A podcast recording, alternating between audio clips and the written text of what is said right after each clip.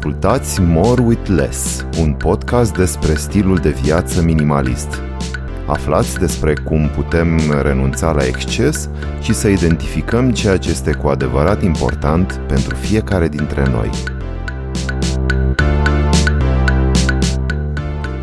Bună, sunt Claudia Chirilescu și în acest nou episod al podcastului More with Less vreau să împărtășesc cu voi cele mai importante aspecte pentru mine acum la 47 de ani. Săptămâna trecută mi-am aniversat ziua de naștere. De câțiva ani privesc ziua de naștere ca pe o nouă șansă care mi-a fost dată de a savura viața. Consider că este un triumf al vieții, deci un moment de sărbătoare. Cred că cele mai importante aspecte care îmi guvernează viața acum pot fi împărțite în două. Timp și atenție. Timpul, pentru că dă dimensiunea vieții mele, iar atenția, pentru că ceea ce este important primește atenție. Sau altfel spus, în spiritul You Grow What You Practice, viața mea este compusă din acele lucruri cărora le acord atenție. O să încep acest podcast cu un citat din Jidu Krishnamurti, din cartea Eliberarea de cunoscut, în care el spune, citez, Ceea ce dorim să cunoaștem e ceea ce suntem noi în realitate. Pentru a ne înțelege pe noi înșine, nu este necesară nicio autoritate, fie ea de ieri sau de o mie de ani, fiindcă noi suntem ființe vii, purtate mereu de valurile vieții, întotdeauna în mișcare. Am închis citatul. Am să trec acum la partea mai personală a acestui episod, în care mi-am propus să împărtășesc cu voi ceea ce am descoperit legat de mine și ce consider că este important pentru această etapă a vieții mele. Am ajuns la aceste concluzii în urma unui proces de ascultare, de autoascultare, discuții, lecturi, experiențe pe care le-am trăit și lecții de viață. În primul rând, am aflat că sunt un om foarte loial celorlalți. Duc acest atribut și în relațiile profesionale, incluzând partenerii, clienți și furnizori, dar în primul rând în relație cu colegii. Și acest atribut este atât o calitate, dar sunt și momente în care mi-aduce suferință. Este o calitate pentru că mă lupt pentru fiecare relație, încerc să înțeleg ce funcționează și ce nu și fac tot ceea ce ține de mine să o fac mai bună. De multe ori inițiez discuții poate inconfortabile, dar care scot la lumină sentimente care se exprimă greu. Și acest demers al meu, de cele mai multe ori, ajută relația să treacă la un nivel superior. Dar acest proces trebuie repetat iar și iar, iar eu știu asta și sunt comisă. De câte ori simt că este necesar. Reversul medaliei este că mă lupt și când celălalt nu mai vrea și sufăr când sunt abandonată. Aici mai am de lucru și o să discutăm despre acest parcurs al meu într-un episod ulterior. Un alt aspect care mi se potrivește este acela al unei vieți simple. Această valoare m-a și dus spre minimalism, trecând mai întâi prin mindfulness. Am aflat destul de târziu că este esențial pentru mine să am o viață simplă și să lucrez la o păstra simplă. După ce ca mulți dintre voi m-am adâncit în posesiuni materiale, dorințe, obiective, supraîncărcare și inevitabilul burnout diagnosticat în 2017. Când începi să sapi, să lucrezi cu tine, cu obiectivul de a evita un viitor burnout, începi să înțelegi ce te aduce în această stare nedorită. În cazul meu, prea multă solicitare pe toate planurile, presiune la toate nivelurile, inclusiv eu pe mine. Atunci am început să-mi pun întrebarea mea favorită. De ce? De ce accept această sarcină? Înțelegerea mea a fost că tranzacționez cea mai importantă resursă a mea și cred că a fiecăruia dintre noi, timpul, pentru a face lucruri, pentru a rezolva sarcini. Timpul este o resursă neregenerabilă. Deci este extrem de important să înțelegem de ce facem ceea ce facem. De ce este esențial pentru a ne investi cât mai bine acest timp. Eu m-am întrebat ce îmi dă mie înapoi acest lucru? Ce primesc din muncă? De ce fac sport? Și ce mi iau înapoi din întâlnirile cu ceilalți? De ce am consumat două ore să văd acest film? Care a fost motivația mea pentru această sesiune de shopping? Ce mi oferă mie acest cont de social media? Și după niște timp în care m-am întors la această întrebare, au început să apară răspunsuri. Am început să mă înțeleg mai bine. Am înțeles că, contrar a ceea ce spun trendurile de consum, eu sunt o persoană care nu are nevoie de atât de multe haine. Cu siguranță de mult mai puține produse cosmetice decât aveam. În schimb, am nevoie de lucruri frumoase și de bună calitate, în fiecare categorie, inclusiv când vorbim de ustensilele pe care le folosesc zilnic în bucătărie. Și pentru că bruiajul excesului contribuia semnificativ la stresul meu, am început să le elimin. Și cred că este un proces continuu, pentru că noi permanent evoluăm. Mihai, partenerul meu, după o săptămână petrecută în Barcelona, spunea că simte că s-a întors alt om. Așa este. Dacă suntem atenți, vedem că inclusiv anumite rutine ne obosesc. Nu ne mai fac plăcere, devin balast. În loc să fie ritualuri, ele devin exces de sarcini. Și atunci este un foarte bun moment să ne întrebăm de ce facem acel lucru.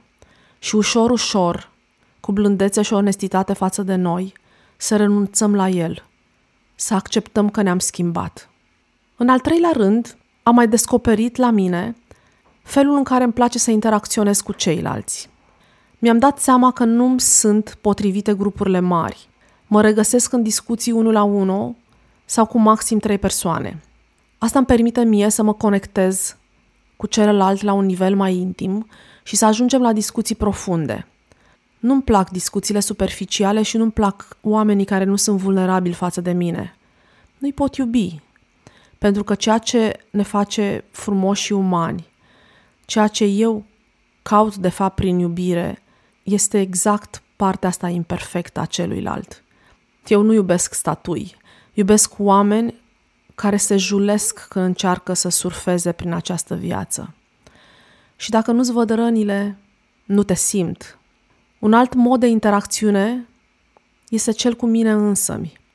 Pentru mine este vital să am momente de singurătate, pe care încerc să nu le umplu cu sarcini, ci să ascult să văd ce aș vrea să fac în acel timp care este doar al meu. Când sunt doar eu cu mine, atunci nu mai țin cont de ceilalți. Sunt în final dezbrăcată de toate presiunile de a fi într-un anumit fel, de posibilele gânduri care îmi trec prin minte de ce o crede celălalt, despre ce am spus, despre cum am acționat, despre ce n-am făcut. Și în aceste momente de singurătate eu personal îmi, îmi încarc cel mai bine bateriile. Fără povara prezenței celorlalți, mă bucur de mine și apoi sunt iarăși pregătită și încântată să mă îmbăt de universul complex al unei alte prezențe umane. Dacă nu fac asta periodic, să-mi iau timp personal, disponibilitățile mele energetice de atenție și de compasiune față de ceilalți sunt mai reduse. Un alt lucru important pentru mine este mindfulness. Raportarea mea la prezent este ca un pendul. Câștig focus, pierd focus și îl recâștig iarăși la un anumit moment. A fi prezentă pentru mine înseamnă să cultiv curiozitate și acceptare. Curiozitate să observ ceea ce este acolo atunci, diferit sigur de ceea ce era ieri. Și acceptare a unei realități care este așa cum este. Vorbeam cu o prietenă despre conceptul de cocreere, în care sunt două părți implicate. Suntem noi, cei care ne influențăm realitatea prin tot ce facem, și a doua parte, să-i spunem, universul. Noi, partea din tâi, trebuie să ne asumăm atât amprenta noastră de carbon, ce rezultă din felul în care ne ducem viața, cât și impactul emoțional asupra celorlalți. Am devenit conștientă de faptul că orice acțiune a mea are un impact și recomandabil este să văd cum pot face mai întâi mai puțin rău înainte de a face apoi bine. Cu blândețe, desigur. Prietena mea spunea că este foarte important și co-creatorul, căci de multe ori ne gândim doar la ce facem noi, dar universul, care îi cuprinde și pe ceilalți, face și el ceva concomitent cu noi. Și acceptare, în concepția mea, este fix despre asta. Să accept că nu sunt singurul actor în această lume, mai este și planeta și ceilalți 7,8 miliarde de oameni care cu visele și acțiunile lor influențează realitatea în care noi trăim. Și să accept că am o putere limitată să influențez această realitate, consider că este un dar. O putere de influență mică, pe care îmi propun să o folosesc cât mai înțelept. Am remarcat că ceea ce apreciez foarte mult este această stare de pace interioară.